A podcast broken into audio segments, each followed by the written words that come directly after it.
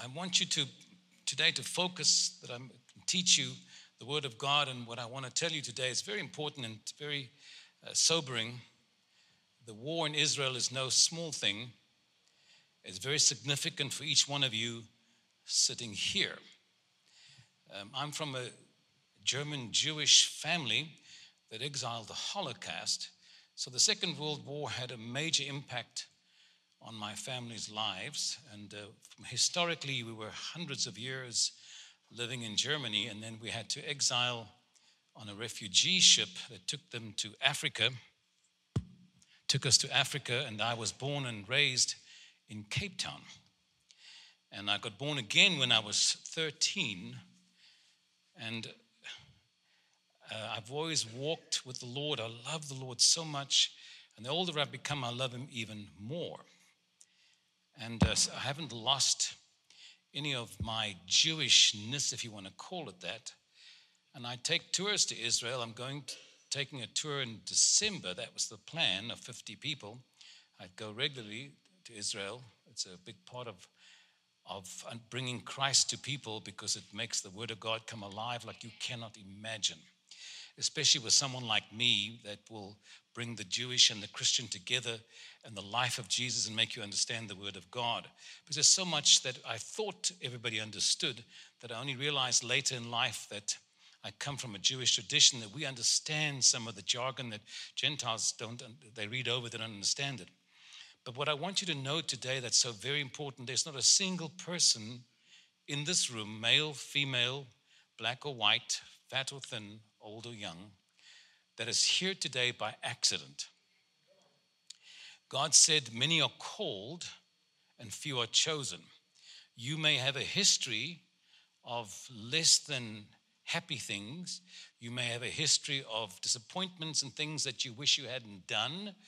But either way, God chose you.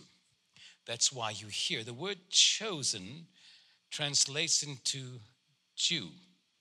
That's where the word Jew comes from.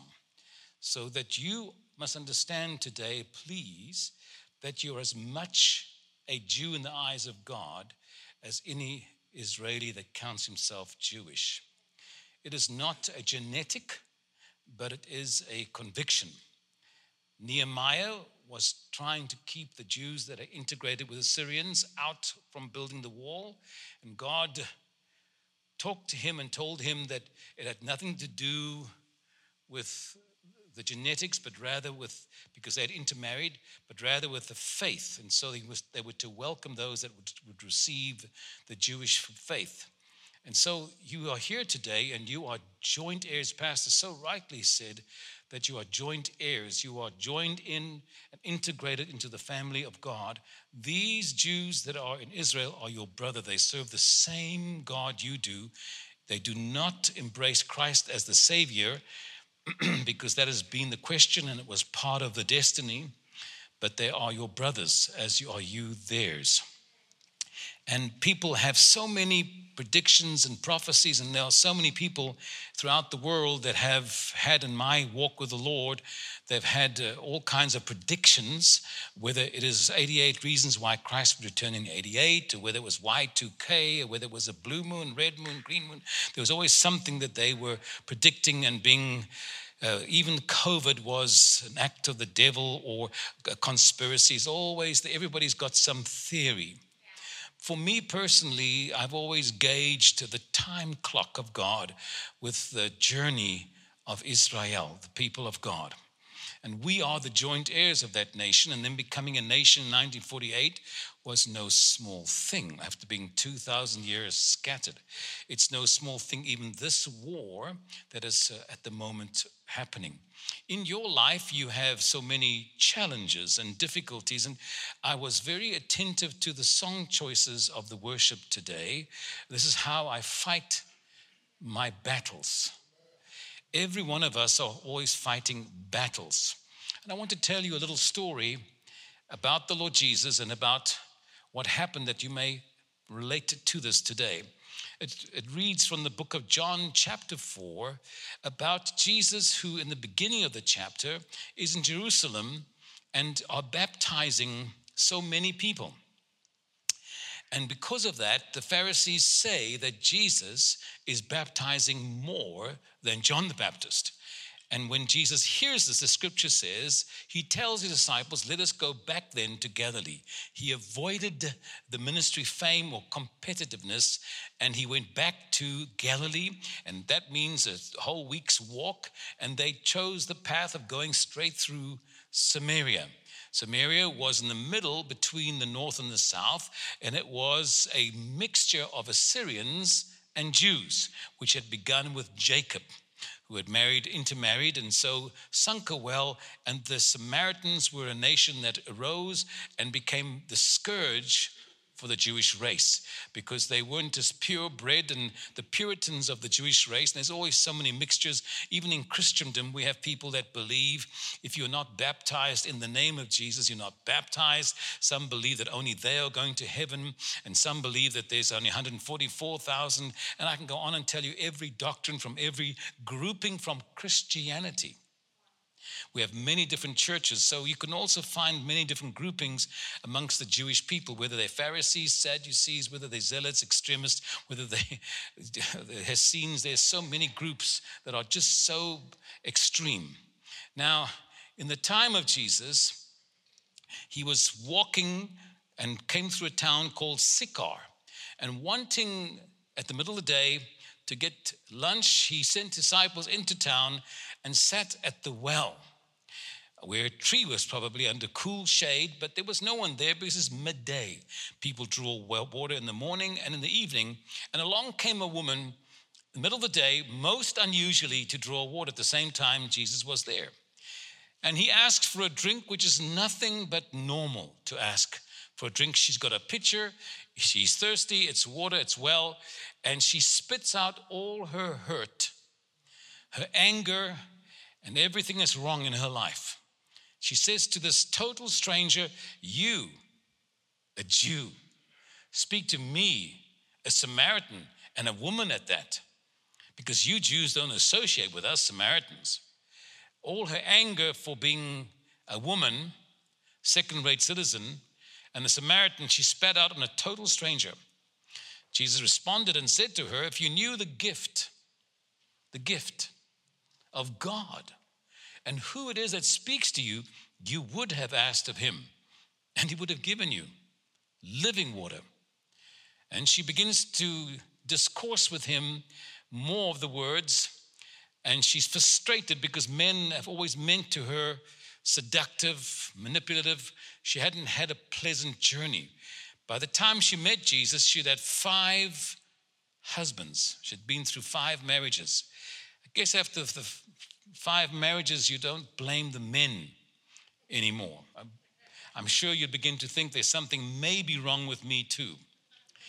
It was such a devastation for her, she wasn't willing to get married the sixth time. Now, against all that she's learned and raised in, now she's living with a man. And so here she meets Jesus, a total stranger, and she spits out all her anger on a total stranger. She's so burned on the inside. And Jesus is waiting for her, knowing full well what's wrong in her life, not embarrassing her or isolating her things that are wrong. He begins to wait for her to finally ask him, then give me some of this living water. He will never invade, even though he knows what's going on. He wants you to come to him for whatever reason you do. Even if you need, he doesn't make a difference as long as you come. When he invited, when the gospel was preached, he said, come to me, all that you are heavy laden. You've got to make an effort to come. He won't go and get you. You've got to come to him. That's all you've got to do. There's no repentance, no gnashing of teeth, no crying. Just come, and I will give you rest. That was the message out of his mouth. So eventually she said, okay, give me some of this living water so I won't have to keep coming here. And eventually, because she said that, he now unfolds with the word of knowledge that he does know. Oh, you go call your husband then. I, I cannot, I don't have a husband. You speak the truth. You've had five and you live with a man. So when she spoke that word of knowledge, because it was the very thing that was eating in her soul, and she said, her whole demeanor changed and said, sir, I perceive you're a prophet. And then she changed the subject to the place of worship, which shows how much involved she was in understanding the ways of God. You Jews claim we ought to worship God in Jerusalem, but we are taught to worship God here on this well that was given to us by our f- common father Jacob. And Jesus answers her, he said, woman, a time is coming that you'll neither worship God here or in Jerusalem, but you'll worship the Father in spirit and in truth. And then came a verse that was devastating to me recently when I stumbled upon it again after reading. In John chapter four and verse twenty-two, this is the words of our Lord Jesus. He said, you Samaritans worship what you do not know. We worship what we do know, for salvation is from the Jews. And I thought that was so strange, because the Samaritans worshiped the same God. They had the same Bible. They had the same synagogues. They had the same religion. Everything was the same. Why would he say salvation is from the Jews? You're worshiping what you do not know. It's because salvation is from the Jews. He couldn't, and I thought he was for years referring to himself as the Savior, but he hadn't died yet. So how was he talking about salvation? And then I began to understand that the songs of salvation have always been heralded and sung by the Israelites. Every psalm talks about victory. And today you sang, I'll fight my battles. And you spoke about victory and overcoming and how that God would help when you called upon him and fought the battles. And that when you sang today, you may not have realized, but everyone in this room, and then even the lady that was admonishing and exhorting you, was saying, you may not be fighting a battle today, but somebody is, think of them, because it's true. And I think everybody's got something that they're concerned about. Your life is riddled with battles. And then I began to reflect on the nation of Israel. God already predicted to Abraham, the promise of God, that he would have a son and that God would bless him. His wife was not yet pregnant when God prophesied in Genesis fifteen that his descendants of a son he hasn't got yet, hasn't impregnated his wife yet, already his descendants are going to be slaves. That is how the nation started. When I take a tour and I go follow the wall, the western wall of the temple area, there's some, there is a, there are stones that are enormously long and huge and many, many tons.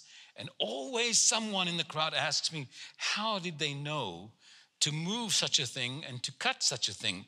And always my answer is, we had such a lot of practice in Egypt.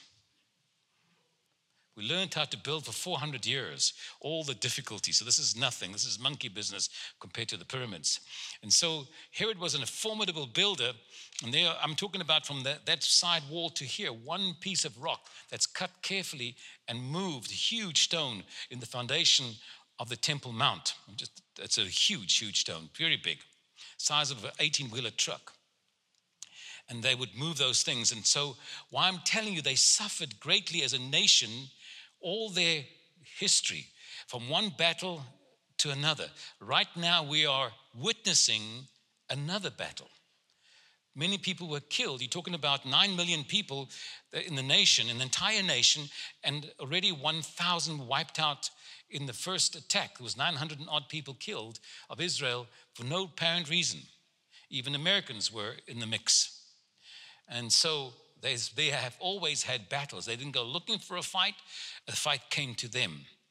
And so in your life, there are many things that happen that you didn't anticipate. Some you caused, some you sowed seeds, some, some just happened because it came looking for you.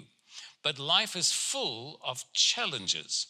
And the only way that you've learned to know God, and I will always ask people that when they say they saved, how they know they saved. And they will always recite scriptures to me and all the paraphernalia and jargon of the church, and rightfully so, until I keep pursuing them, and they will eventually answer always the same all of them. They'll always end up telling me that I know him because I experience him. I have experienced him. Experiential reality becomes the true answer. Well, how did you experience him? And they'll begin to recite their own personal encounter. And it's always a difficulty that they had that God delivered them. That it was no small thing and there was no human possibility. It was too many coincidences, too many strange phenomena that was undeniably God. And it's through those strange experiences that they began to recognize and identify God and his, his love for them in their lives. Everyone that knows the Lord going through life has experienced God in this way. In a marriage, you only get to know each other through challenges. You get to know each other properly and bond. When you first get married, you say that you're in love, but it's mostly in lust and totally ignorant at that too. And God is so gracious that he allows two idiots to get married only to find out they don't, they're not matched well, and they start to battle to find a way to live together. And they begin to grow, and iron sharpens iron, and they begin to change, and it becomes a tool in God's hand to use to change us. You don't get the wife or the husband you want, you get the one you need. Because God supplies your needs. And so he'll grind and work on us through all these relationships that we may die, that he can live in us. Stay with me now. So he tells this woman that you worship what you do not know, because Samaritans never paid a price for what they had. Wow. And the Jews paid a price thousands of years repeatedly for their faith in God. People hate Jews and they don't even know why they hate them. And it's been such a violent hatred all throughout the years. In Matthew twenty-four, Jesus predicts and prophesies. He says, a more terrible time has not yet been or will ever be again. If it was for the church, then it wouldn't be added, be again, if it was a tribulation. What it's saying is, it's a time coming for, and he was talking to the Jews because he came for the Jews, and he said so. And he came for the for Israel. And so he was predicting the destruction of Jerusalem and the scattering of a nation in seventy A D, because from seventy A D to nineteen forty-eight, the nation was scattered, persecuted, and suffered greatly for two thousand years. They became a nation again, and we have the conflict, and I wish I could explain the details of the Palestinian and Israeli conflict on a consistent basis, but it finds its roots in the very beginning of Ishmael and Israel. The very beginning of the two always conflicting, because the birthright from the elder son is trying to gain from the first, wants to have, it's got, they have so much land and so much, but they want the little piece that the Israel belongs to Israel. They want what Israel, they want the birthright, they want everything. And that's that spirit that continually rages. When God told Abraham to send his son away, he asked God to bless him. And he said, okay, because you asked me, he will be like the grains of the sand on the beach, that plentiful, and he will be stubborn and always at war with his brother. That's what God said as a result of blessing. I don't know how that's a blessing, but it's been a journey and a half, which you are very involved in. Why am I telling you all this is because in your life you've had so many difficulties and troubles, and that's the only way you've learned to know who God really is in your life. Because God will use that to demonstrate his glory and his power. Because salvation is from the Jews because they know God. They've learned to know God.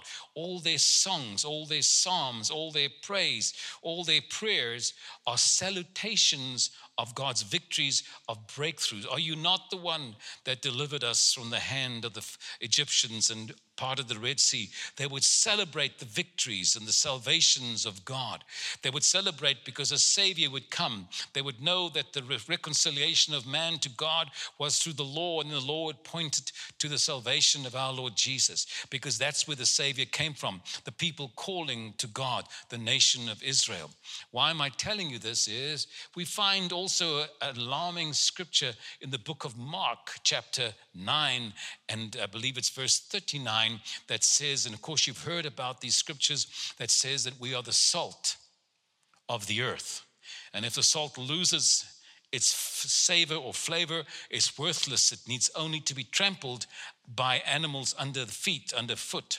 But the verse that precedes it says, everyone, not some, not Christians, everyone is salted by fire. So to become salty, you need fire. According to the words of Jesus, Mark nine, you need fire to be salted. When you start losing your saltiness, you're going through fire again. And it'll keep making you salty, because every time you go through a fire and you're desperate enough, you will call upon the Lord and again taste of the goodness and the power of God.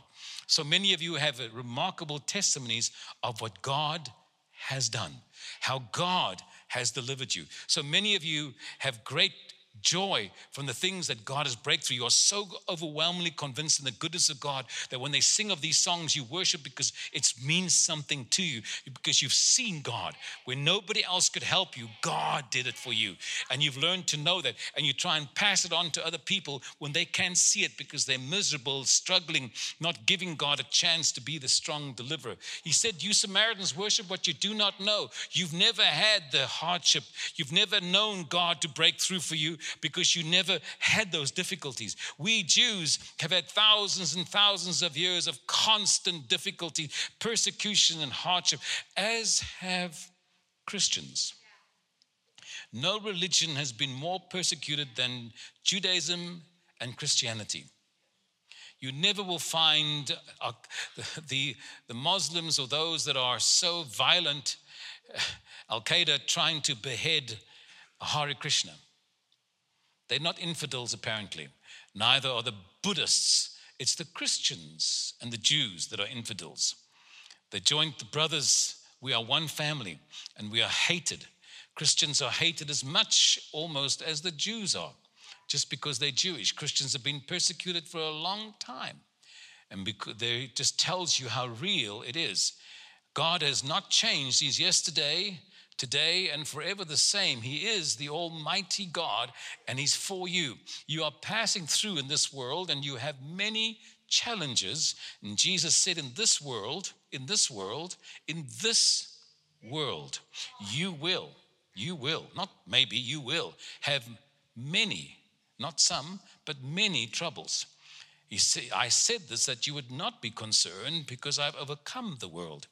That's what He said. He wanted to prepare you not to be reactionary to your troubles or your challenges, because that's it. Therein is where God has demonstrated and His whole power and His glory.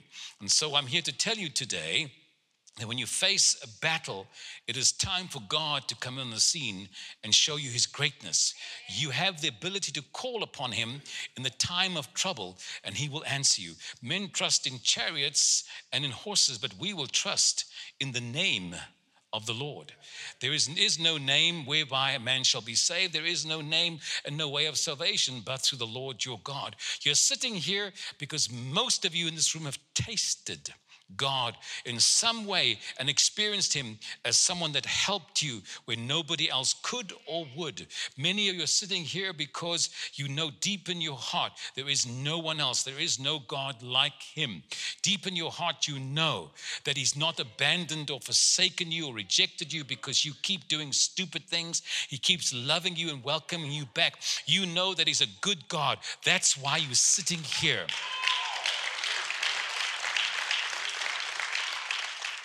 And no matter what you do, when you call upon Him, He will answer.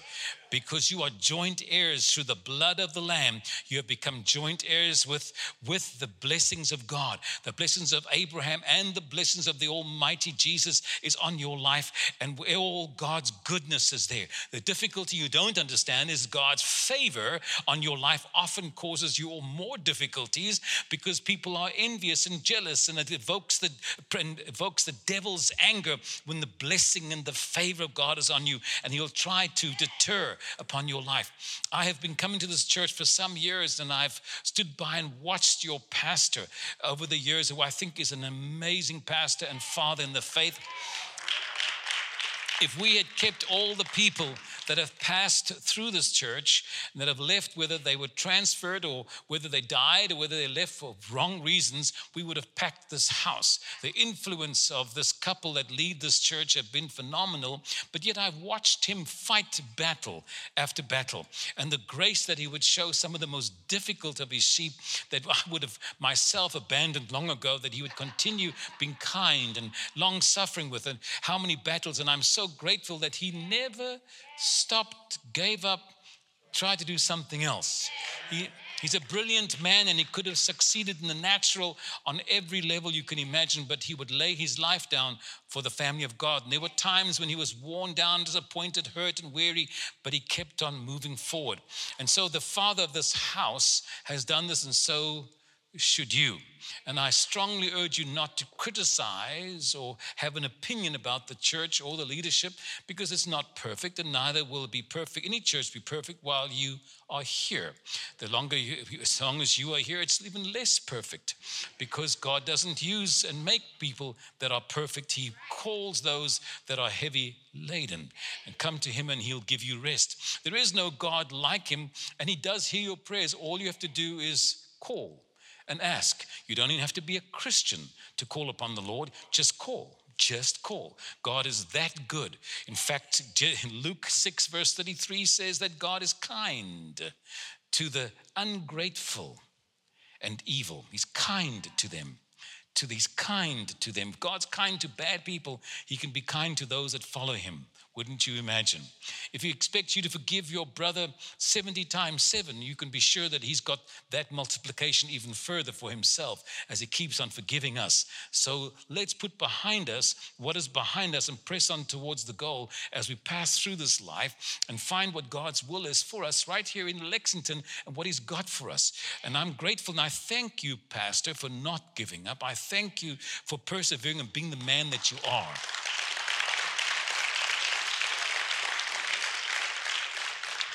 I think if anything that I would uh, boast or advertise of him, it would be the fact that he's a genuine father in the in the faith, in this in every natural way. The fathers are a rarity in our nation. In fact, the great onslaught of the church has been to destroy fatherhood. We've had such a rampage of divorce in the last fifty and forty years that kids are grown up fatherless. They've grown up with mothers and no father, and stepfathers, and then a new stepfather, and constant changing. And so when it comes to worshiping God, there was no way to identify a heavenly father. And when I meet a father like this that is genuinely fatherly in every way, I just admire and take my hat off, which I don't have on right now, and admire such a man of God. Thank you for what you do for the Lord.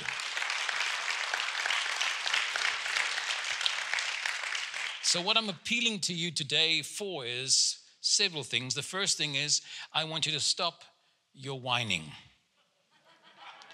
I don't want to hear your whining anymore about, oh, woe is me, and I've got this, so much is going on that's negative. You're always going to have something that you're going to have to fight. But every time you have a fight, you have a victory waiting for you. Because that's the promise of God. He didn't promise you a pain-free life, just a healed one. He didn't promise you a trouble-free life, but a victorious one. He promised you, and you can't have a victorious life without the battle. You're going to have those wars. And God is quite okay with you going through that, because he strengthens your faith. And so you may strengthen others because you've walked that journey.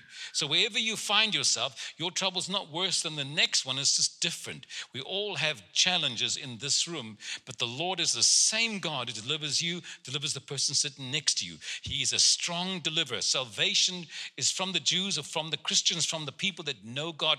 You worship what you do know, because God has made himself known through his salvation in your life, saving your soul, redeeming you when you were down, picking you up when things were bad, supplying your needs, making ways for you that seemed to be no way. And once again, watch God move for Israel. Watch how God will deliver the nation.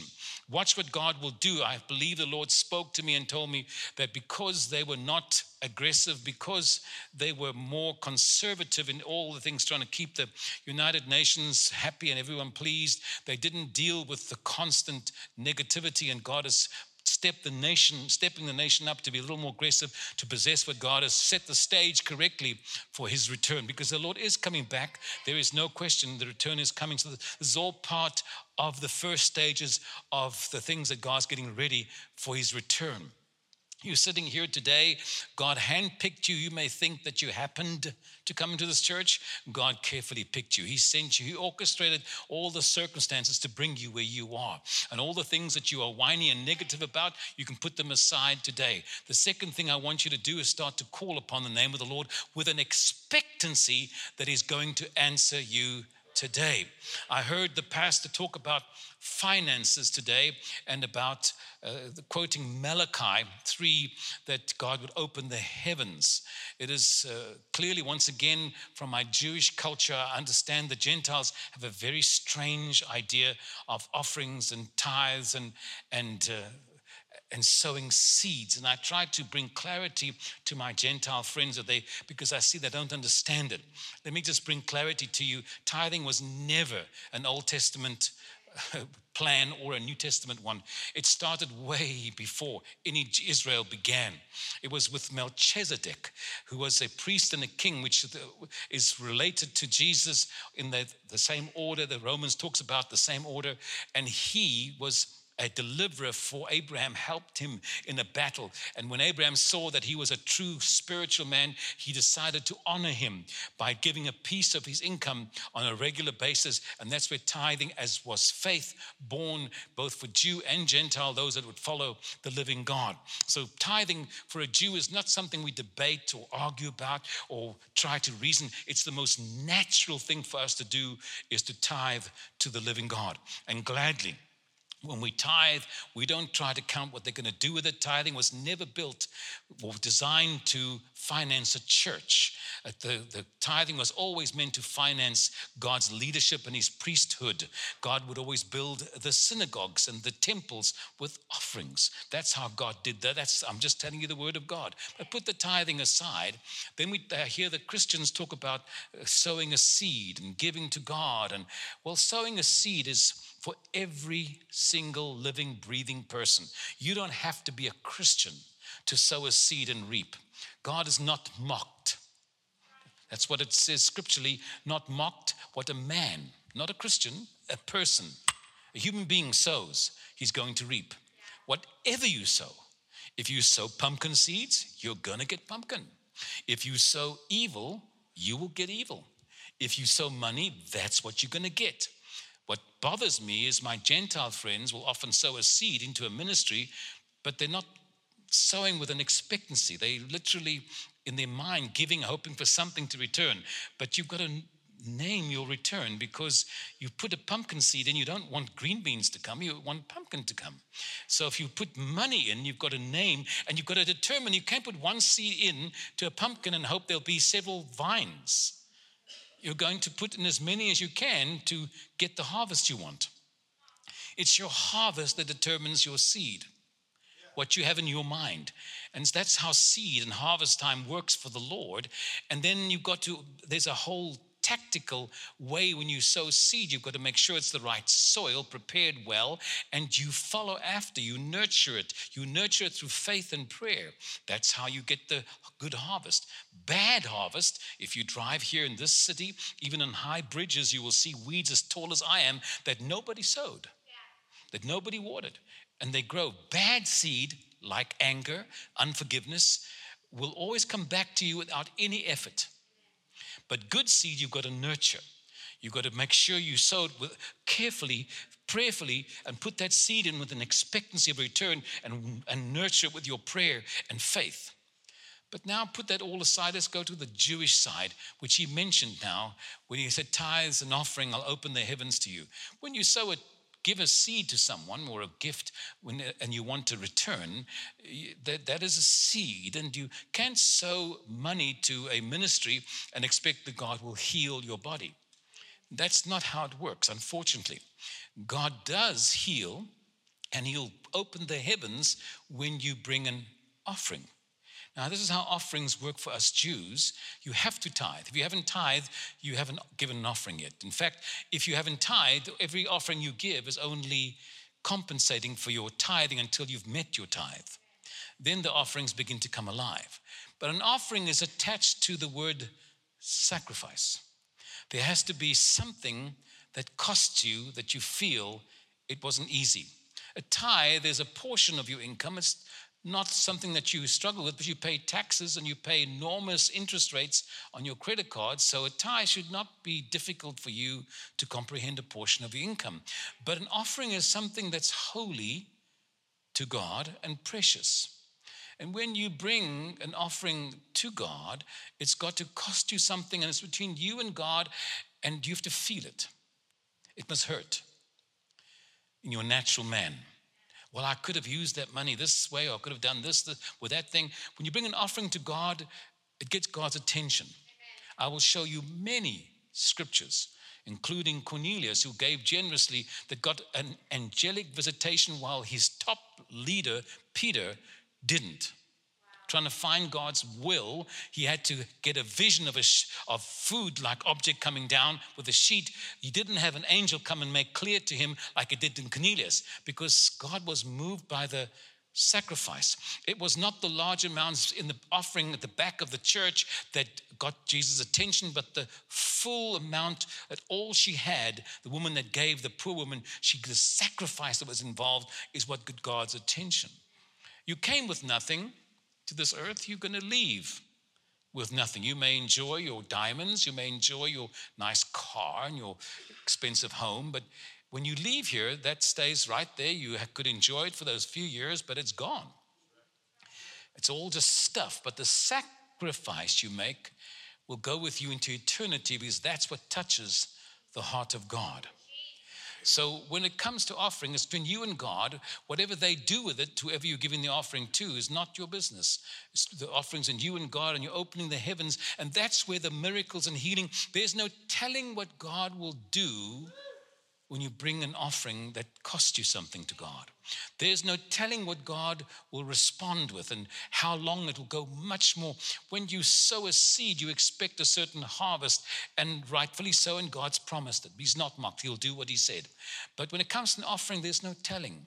It may go on the rest of your life. You may give in an offering that cost you all you had, your very last one hundred dollars or one thousand dollars, and then the rest of your life, money keeps pouring in because you opened the gates, you opened the heavens. And we understand that in our Jewish ways. We, when we do business, there is no compromise. We're not going to remember our friendship because we are in business. But when you come to my house, I'm going to show you the hospitality that our culture has learned and, and been indoctrinated with. And, and we're going to give you all that we can at home, because that's, we know, the blessing of God. But when we do business, we do business, because there's different place for that. But when you give to God, you give to God, you give to God, and you let go of it, because the blessing of God will come. It doesn't help to give to God if you're a rotten steward. If you are unwise with what God has given you, then it's been very difficult for you to take care of God's business. What do I mean? Well, here in America, God has always blessed America because they're the most generous givers in God's kingdom, but they're also the most foolish stewards. There's no nation in the world that you get credit cards you didn't ask for in the mail, that repeatedly, until you start using a credit card and thinking, I'll just use it this once and I'll pay it off and let go of it. And you still have the credit card in your wallet after ten years with a twenty-four percent interest rate, which is very high. And you keep thinking you're going to pay it, and you couldn't afford, something happened this month, so you didn't pay it, and the interest began to compound. Or you refinance your house. Only a Gentile would refinance their house, because the, the amount of money you're paying on a refinance eventually is four or five times the value of the house. You're paying, you're feeding the financing company with enormous lots of money. These are bad stewardship. rules and ways. When you make debt, when you buy a car, buy a house, there's nothing wrong with having a contract and paying off your mortgage, nothing wrong with that. But then you must make war on your debt. It must become your enemy. So when you get extra income, which is so common amongst my fellow Christians and friends that I meet, more money comes, they don't change their debt payment. All they do is allocate another debt and pay with that money or buy something else they didn't need, instead of using that money to kill the debt that they started. Because that's the way that God would want you to do it. He wants you to become a good steward so he can trust you with more. And then the other side is that God will often ask you to see what sacrifice you will make, because you've allocated some money for yourself or for this thing, and he'll check on you to see if you're willing to give that up. He's watching your heart. It wasn't God's plan that, I, that he should kill Isaac, but he said, I want you to sacrifice your son to see if he would. And God will often put his finger on something in your life that you don't want to surrender, to see what's inside of your heart. These are all real parts of walking with God, if you really are, you really belong to him. In your life's journey, you started out with nothing, you leave with nothing. You've had difficulty, and there's been a pattern and a journey of life for you. You grew up and went to school and got married and had children, and a whole pattern of life is in motion, and there are wars and things around you going on all the time, but your life is eternal. Your spirit man is eternal, and you got born again, which gives you the guarantee of eternal life. life, and all the things you do here and all the responses to God will determine what you'll be doing with him, because we are training for reigning with him. We will be reigning in eternity with him over what and why, what will be reigning. And all this we do here is preparing us for that there. I'm always so grateful, and I keep uh, um, honoring your pastor, because he's been a great example to me. I've watched him with many difficulties and frustrations and how he handled them, and he always learned from them and grew from them and got stronger from them. It is good for you to learn from such a leader in your church, and I urge you really not to be critical, but learn all you can, because he's paid a price to be where he is, and he has great wisdom from God. And so that's what I want so badly for you, that you can become the fruitful tree God made you to be. Yes, you've got marriage problems. Yes, you've got kids that don't want to serve God. Yes, you have health challenges. They, they've diagnosed you with whatever else, and you've got all these challenges. But if you didn't have the one challenge, you'd have the other. We all have challenges, and it's all part of getting to know him, because salvation is from the Jews, Jesus said, because at that time we hadn't had the Christian church, because salvation comes from us, because we know our strong deliverer in whom we believed. You sang these songs this morning, you sang those songs, because you know that God is your strong helper. You know that God has helped you, and I hope that many of you in this room can say, if I was the last Christian on the planet, I would still serve and honor God. I'd put him first, because of what the Lord has done for me.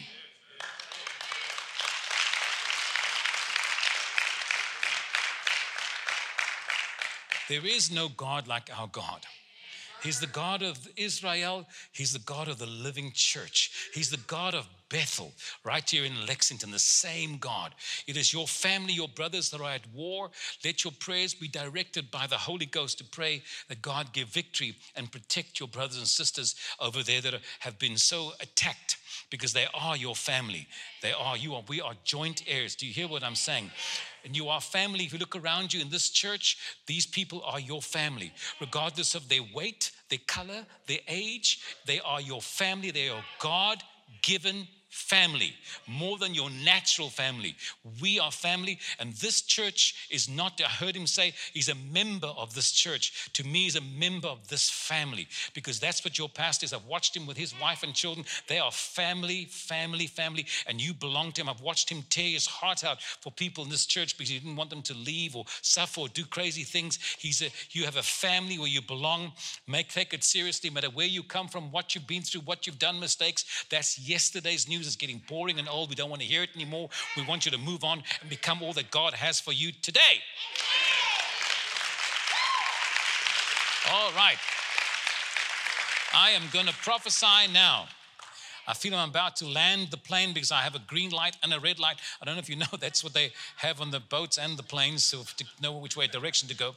And Eric's going to come and uh, tell us about the product back there and then help me prophesy. Eric is... Uh, Family, he's given me ten of my, my ten grandkids I have, four of them come from him. Uh, they're the most expensive ones, but they're still precious. He looks very young, but he's almost fifty. Don't let him fool you. Hi, it's good to be here again. Hi. Um, we have great product in the, it's going to be in the back. We have, right, uh, buddy, do it right. We've got really great product in the back. And if you love the prophetic word and prophecy, and I know this church really does, I've heard different prophets coming here, like Andre and Ed for years, then you're going to want to get your hands on some of this material because, you know, in First Corinthians fourteen, it says that follow the way of love, and love is in this house, definitely, right? We have, I feel love in here, but uh, it says eagerly desire the greater gifts, especially to prophesy. And, uh, and every one of us can prophesy. And many of us, if not all of us, have dreams. And so there's a great book on dreams, and I just want to encourage you to stop back there and invest in, in becoming a, a servant, a tool, a minister, because that's what all of you are. You have so much ministry within you. Amen? Let, let me just ask you, please, if you're going to purchase a book on dreams or learning to prophesy, don't purchase if you're not going to use it. I'm not trying to just sell product. That's not, I, I kept the prices for all my life the same. I've not changed them because I want you to get the material inside of you. It's my heart burns to see you productive for God's kingdom. Amen? All right. Let the games begin. It's so much fun to serve the Lord. Who told, who told you God is boring? Good to see you, Mark Keane. Thought you weren't going to be here. Your face got very long. It seemed to me the beard has lengthened your face. Is this your daughter next to you? She's lovely. Look at that. Who knew? Yeah. God could use those genes. Amazing.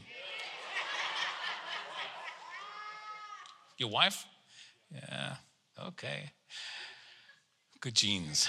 All right, I'm going to ask, uh, there's a row here, a guy that's got a blue shirt, folded arms, a beard, and khakis and sneakers. Would you stand, sir, and have that whole row stand with you? There's five of you on that row, young and young and not so young. All of you five, you stand, please, all you sinners. Take your stuff. Let's go down where I can see. I'd like some more light in the house so I can actually see who I'm talking to. If you don't mind, if you have lights, if you have paid your, paid your bills, it'd be great. I could... All right, what's your name, sir, with the blue shirt? Um, my name's Taylor. Taylor. And this is your? This is my wife, Emily. Did you know that, ma'am? Good. What is your name?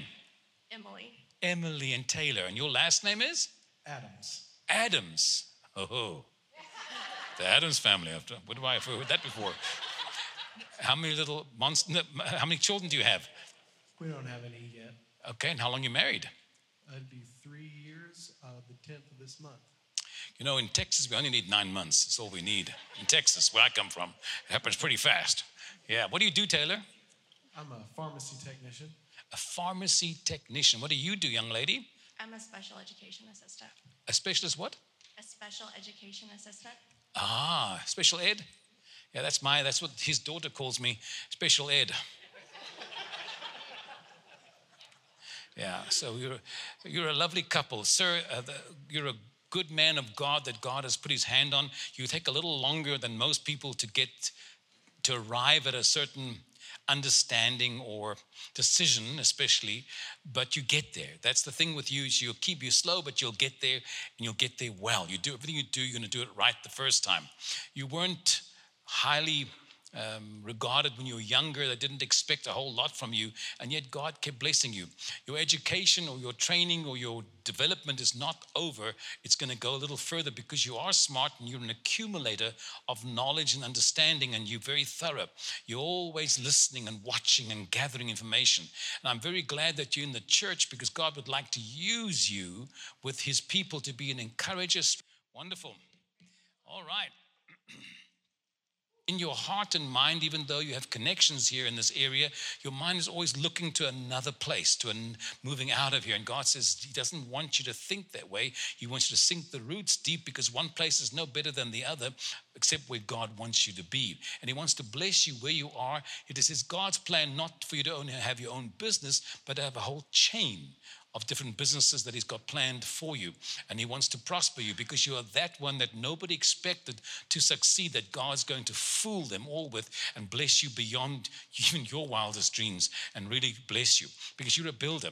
As for you, ma'am, I apologize to you for those that were less than kind to you. Growing up even, they wouldn't recognize you're a strong lady and you were un- unappreciated. But I'm here to tell you from God that it was a very happy day when you were born, because you have so much goodness inside of you, so much love, the gift of God and used to fight for the underdog that nobody wants. All that you went through made you that person that cares. You always wanted just to be someone's friend. You weren't high demand, high, you weren't a high maintenance, but yet people would not regard you. In fact, you were betrayed so many times. It was just heartbreaking. But the Lord says you learned from this to be kind and gracious, because your life is only now beginning, that God would use you beyond even all the things that you were expecting.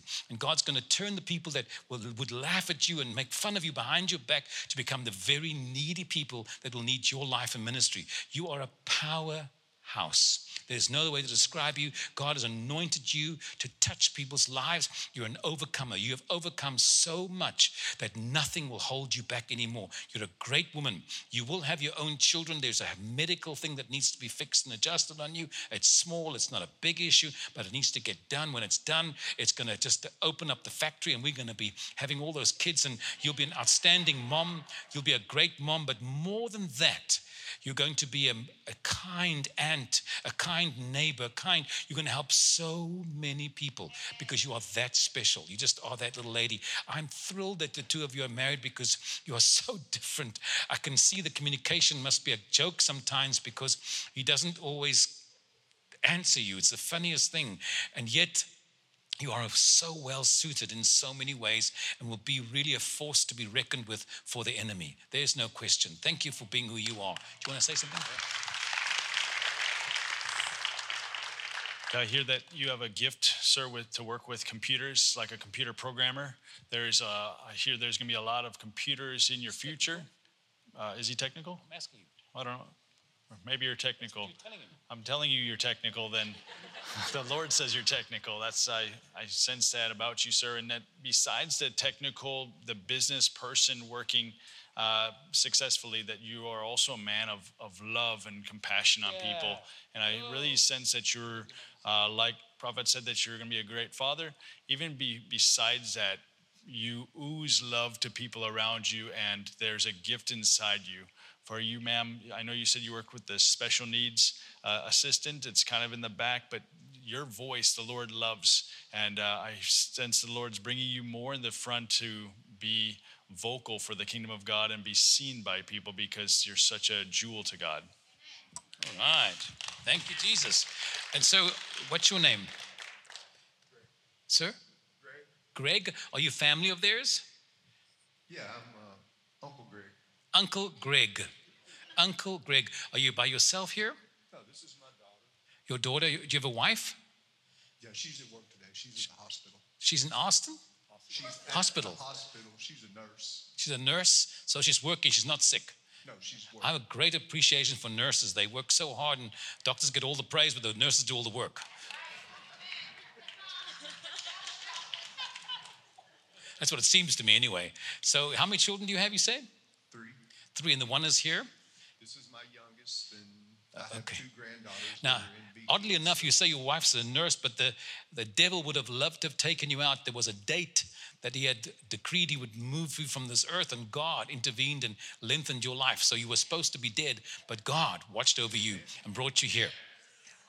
You're an incredible man in so many ways, because you so you can be so positive, and you just don't do the whiny, complaining thing. You just get up and go, and and uh, just you do, you have such a thankful heart and appreciative spirit. You just uh, you can also be difficult at times about some things and stubborn, but your heart is absolute gold. You're just a remarkable, you just will have faith and believe and see God in action.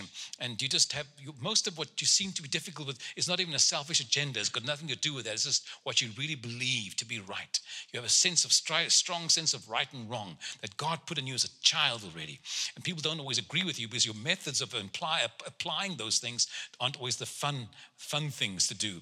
And you can be very set on some of those ways. So God has teaching you as you get older to be more tactful about how you apply some of the great truths that you do have in your soul. God is your strength, and God restoring to your bloodline what the enemy stole, because there was great wealth and blessing in your bloodline in years gone by, and God restoring it to the children and the children's children. God's bringing it back. That's his promise to you.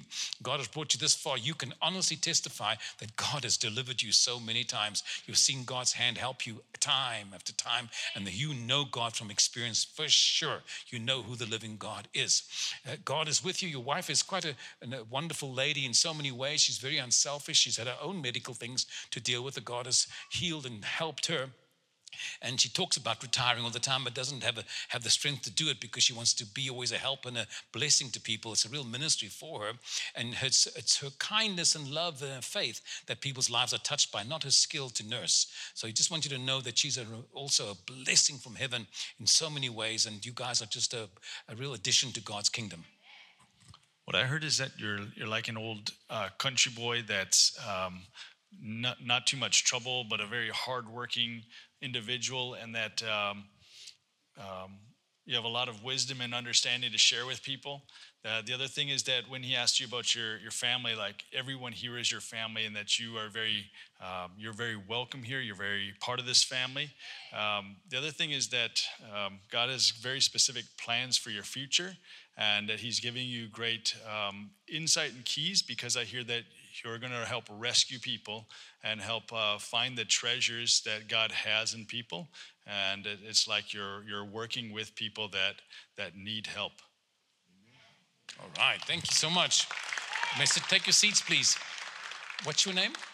Kim. Hi, Kim. And the next to you is somebody you know? My mother. Your mother. Did you know that, ma'am? I'm just checking. So what do you do, Kim? I'm a retired attorney. Retired? How do attorneys retire? I, well, I'm working for free now. Let's put it that way. That's hard to believe for an attorney. Kim, the word that popped in my spirit was God says to leave behind you what's behind you, and he's wiping all your tears. Uh, you had a very unfair journey. Very uh, people have, everyone has difficulties, but you had an unfair dose of it, of people but letting you down and hurts and disappointments. And God wants to bring a song back in your heart, bring gladness for you. And uh, you can't look back anymore and have a hope and a trust in people, but your hope and trust must be in the living God only. God is your strength and your helper, and he has helped. When you've called upon him, he's, he's used you. There is international travel in your life that is laid already, uh, planned by God for you, certain connections that God has. You're a special agent for him, because he places you in the most unusual ways. You wonder even how you got into law, because it's so different in so many ways. You have so many other skills and abilities. And law is uh, was a was a heavy burden on your soul in many ways, but your skill really is, but your real heart is to help people. You care. You genuinely care and want to help. And uh, I'm so sorry that there was no gratitude, so little honor and recognition. But your all your blessing, all your reward will come from the living God, because you did a lot more than you were paid for or asked of. So many times. And you had people that were supposed to be on your side that would betray and pull you down, but the Lord was always for you and your helper. And so God has dried your tears and filling your soul with laughter and joy. That is the plan of God, because your life was so heavy laden and so heavy burdened, but he wants to let that burden fall off you and bring you the gladness and the joy that you were missing all these years. That's what God has planned. As for your mother, who's a strong, very strong-willed little lady, what is your name, ma'am? Linda. Linda, there is no pushover in you. You've had to fight so many battles, and you know how to spring that devil down. You know how. You don't do whiny complaining at all. You don't even tolerate it. You always want to motivate people very quickly, because you have faith in God.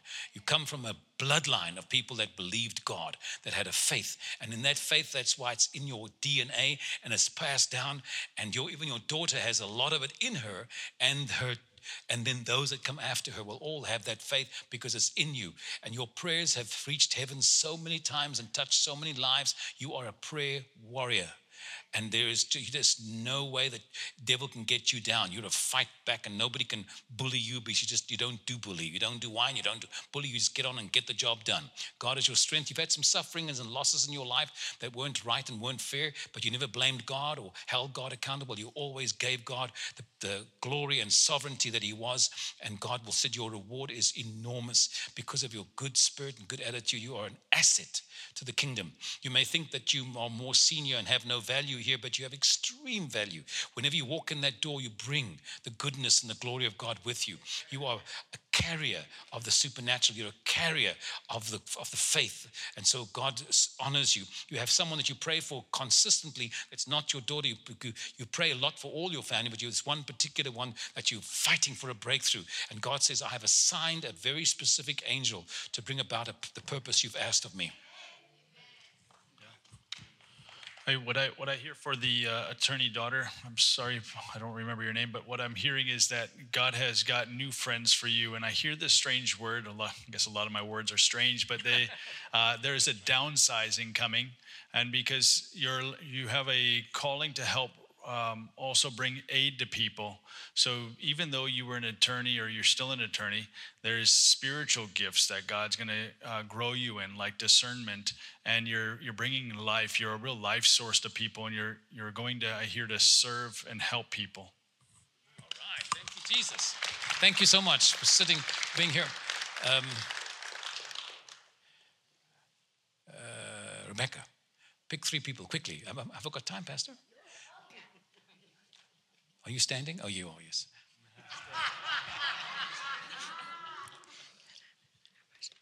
Um, there's a gentleman about, a white gentleman, um, a hair like you, or like Mark, um, in a, I think it's a denim jacket. Yes, yes, thank you. Two more. Oh, two more. Um, I don't know people's names. I don't, I'm sorry. I mean, if I know their name, I'll use it. Um, there is a lady right here in a denim jacket. Apparently, I'm attracted to denim jackets. Um, and yes.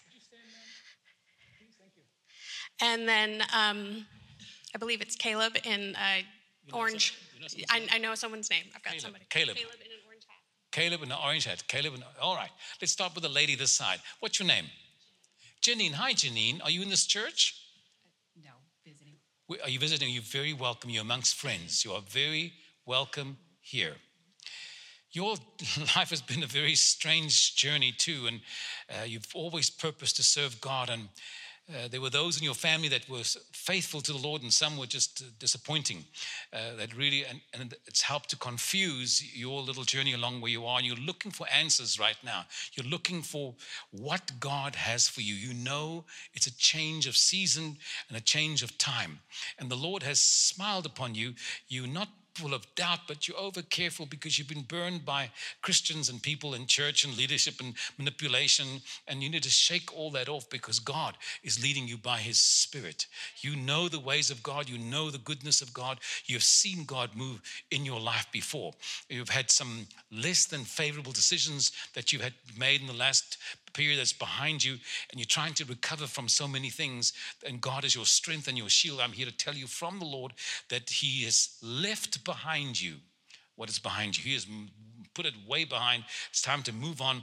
God's blessing and making a lot of changes in your life. Even the even where you work, there's a major change. He's doing everything new and fresh for you, everything new and fresh, putting a song back in your heart, because there was a time when you used to laugh and enjoy things, but the burden of life got a little much for you, and God is refreshing all these things. He cares about you, putting a song back in your heart, and He's going to introduce you to the right kind of family spiritually, which you need. You just can't do another flaky, weird, you can't do all that stuff and control. You do not like the control. I release you from every control in your family, in your, everywhere the spirit of control. No more, no more. You're a very smart lady, very educated. You have a lot of going for you, and the doors are going to open that were never opened before. In the next three years, mega changes are coming that will influence your life for the rest of your life. That's God's promise. I don't know if you have a child who it is that's younger than you. I see standing next to you that God says that the compassion uh, that you have for them and the real zeal and the prayer that you've been praying to God, he's, that prayer you've been praying has been heard and will be answered. God has a special timing and a way that he wants to t- deal with the situation. You've got to trust him. With your family, you've got to trust him because he knows what he's doing. You can't fix everything. You've always been a fixer. You've always been the one that corrects and fixes and helps everybody. Everyone comes to you and you pay every bill, you do everything. You, you can't do it all. You're not the savior. You've got to do what God tells you. He's your strength. But God is pleased with you. You're just a little tired right now, and he's going to refresh your heart with gladness. That's the, the promise of the Lord. Got anything? Yeah. All right. The first word that I heard was about a mortgage that God was going to help you with, but Uh, at the end of it, I, I felt like it was confirmed because th- there is a, a move that you're involved with that's actually not in Kentucky, but another state. Um, the other thing that I heard was that you are um, very strong and you're a very qualified leader, and God's got a very different job for you. As I saw you with a hat on, uh, like a ball cap and a whistle in your mouth, and uh, you are very qualified for the next season of your life and the leadership, and God's going to make everything work out right.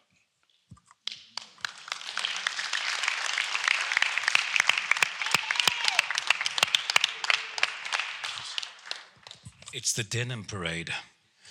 You're both wearing denim jackets. What's your name, sir? Ted. Your name's Ted. And this is your lovely, wow, she looks so young. What is your name? Geraldine. And you are legally married? Just checking. How long are you married? Seven years. Seven years. And what do you do, Ted? You work for the state police. You act so tough, but you really got the kindest heart. You're a big teddy bear in so many ways. You've always been. You can get tough if you really have to, but it's not natural for you. You have a heart of a of, of a real dad. You care about people, and you always show mercy. And uh, you make a little bit impulsive and quick decisions at times, a little bit too in a hurry. But the truth is about you, really God has gifted you to help young people. The young people are always drawn to you. You have a vision to help young people, especially if they have a real need. They'll listen. You just you just been in an environment where a lot of negative, the wrong kind of young people have been, but there are a lot of out there that need a second chance, and God's going to lead you to that. There's a whole ministry waiting for you to touch the lives of young people. That's God's plan. All the judgment that was against you for some of the impulsive decisions you made in years gone by or less than thought through, but you just you're not a complicated man. You're just not. Uh, some people are complex. You're just not. You just try to do all the things that are right. You're always a mama's kid. You're always a mama's boy. And that's who you are, just not complicated. And you've got a heart of gold. And I'm so sorry for the judgment that was there before you. And so this is not God's plan. As for you, ma'am, the tears and the hardship you went through, I promise you will not go through anymore. You keep carrying yesterday in your soul. You got to let go of yesterday. You can't change it, but you can move forward. You cannot please everybody. My sister, it's not possible. Even God cannot please everybody. There are people in your family that keep barking, and I release you from that. All that spirit of control, all the things they're saying, you just can't fix it all. God wants you to be happy with him. He's a lot different to what you're used to. He's very different, and things keep changing, but he's a good man, and he, life will never be dull. He's actually one big kid that's overgrown. Just uh, he just has a kid's heart. It's not complicated. Whether he's a policeman, it doesn't make any difference. He's got a heart of, of a young boy who's just uh, zealous, and he, he really wants to bless you. He wants you to be happy. That's his heart, and he does sometimes things that are less than always wise because it's just that he's very innocent of heart. So give him a chance and watch him become the friend that you never had. More than a husband, a friend, because that's what he really is. He's got no agenda, no ulterior motive. He's got a pure heart, and he wants to bless you. God wants you to shake and sh- let go, my sister, of all the disappointments and what they what they did to you. Can't be put on him because it was it's not him. They did that to you. Shake it off. God wants to bless you and do you good. And you're going to have forgiveness in your heart even toward them that did you wrong because they need the forgiveness. And more than that, you need the forgiveness. God will be your healer. As a sign to you, there's a physical thing going on as I'm speaking to you that needs attention even soon. The devil's trying to destroy you and kill you, and, and you and he wants you to buy into it by faith because of what they said the diagnosis was. So I'm here to tell you there's a key in your hand, and the key is to forgive those that did wrong to you. Forgive them, Release them with your mouth every day and watch how your body will heal without any surgery, without any treatment. Watch God heal you. You're not going to die. Amen.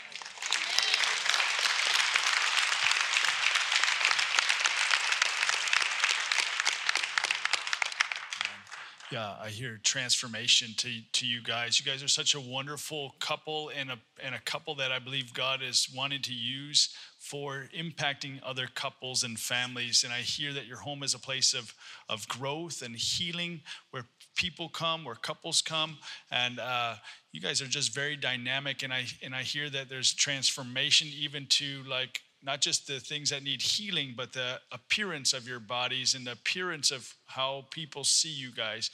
You guys are very uh, um, purposely here and purposely in this town. So good to meet you. All right. Thank you, Jesus. And the orange hat. This guy there. What's your name? Caleb Osmond. Caleb. Yes. Hi, Caleb. So what do you do for a living?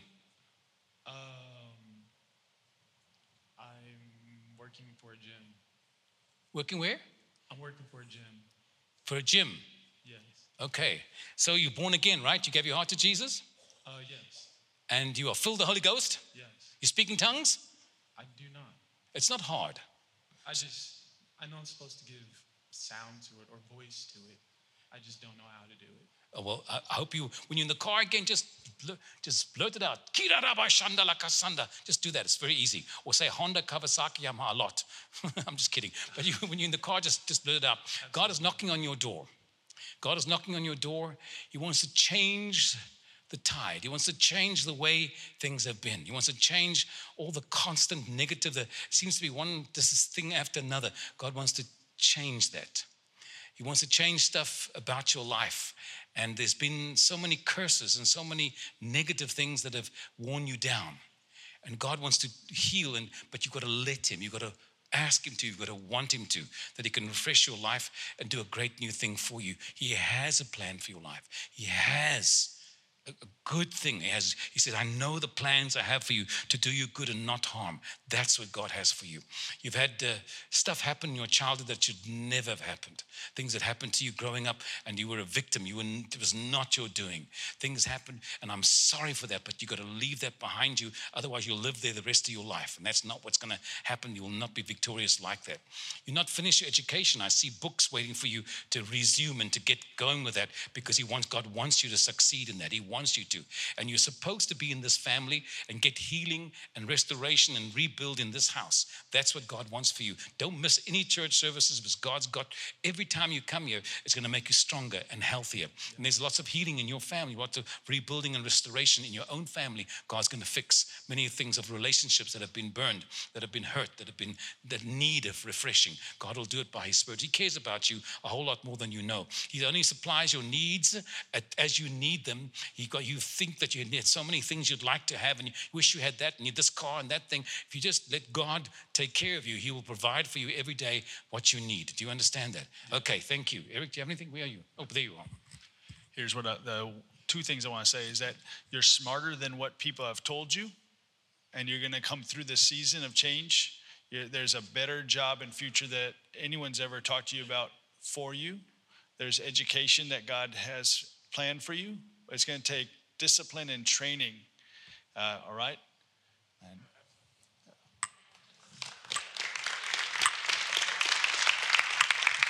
thank you, Lord. So you got a new baby. What's your name? Hannah Montana, and this baby is, what's the name? Will? Will. Quill. Quill. That's a good name, Quill. And how old is Quill now? Two and a half. Two and a half. He's not walking yet. Just checking. And that's your first, second, third, what? Third. Third baby. And where's the husband? Um, he's at work. He's in the army. In the army. They work in the army now?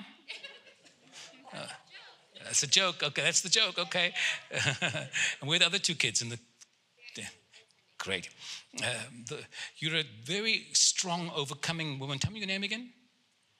Your name, your name is? Hannah. Hannah, that's right. Hannah for the recording. So, Hannah, you are a very strong woman of God. And even though it's, some of it's so overwhelming at times, you feel you can't manage everything, God is thrilled with you because you are an overcomer and you've got a good spirit and a good heart, and you are you are really a soldier in God's kingdom, and he's with you. You have not because you ask not. If you just tell God what you want, you're not dependent upon the military income or their, their all their little benefits. You have one in de, one dependency, and that's the living God. You've tried to please the family, and there's been everyone had a different comment and everyone had a different requirement, and that's what's wearing your soul down, because you, you, you don't they don't appreciate all the blessings of God in your life the way you, you want to. You want them to see it. But the Lord is with you, and he's giving you grace how to be kind even to those that don't understand your choices and where you've come, but you are in the center of God's will. It's just a season of raising kids and, and some adjustments, but this won't stay like this. Even your husband won't stay in the army. So much will change in the future, and God's going to bless it. You did the right thing. You're on the right track. It's going to all work together for good according to a purpose that God's always had for you. God is with you, and he's pleased with you. You need to hear that he's pleased with you. You don't have to try and please somebody else. God's pleased with you. You have great kids, and, and your kids will all be, not one of them will be quiet. Unfortunately, they're all going to be very active. And it seems like, you, can I just have one kid that's quiet? Uh, they're all going to be like fire hydrants, pouring out enormous amounts of information and life always. But they're all leaders, and you are a tremendous mom, a tremendous mom. And they will become very strong. In, the children will all serve God from the beginning to the end because of you. Because of you. Thank you so much. Where's my helper? Yeah, I heard the Lord say that he's watching over your husband. He's going to be fine, and that your husband is maturing in the right pace and will continue to mature and, and grow in education and wisdom, and that as your husband's not around, God will protect you. You have nothing to fear. All right. So what is your name with the orange shirt, the young fella? Paul. Paul, and you are Silas? Patsy. Patsy. You, someone's Patsy, all right. And how many children do you guys have? How many children? Well, Pa had three when I married him. I don't have any of my own. You know, you're not, you're not trying for kids right now? No, not, not really. Sir, the Lord has extended your years, not shortened them. You need to know that. I know when we get up in the years, we're expecting any time to check out. But your time is still not up. I just have to tell you, even though it seemed pretty close the other day, it just seemed like something knocked on your door. It's not so. You still have your, you still have a journey to go. Even though the model is older, the mileage is still low, and God has stuff for you to do. Uh, you're a good man, and God has heard your prayers. The devil has robbed you so many times, so many times.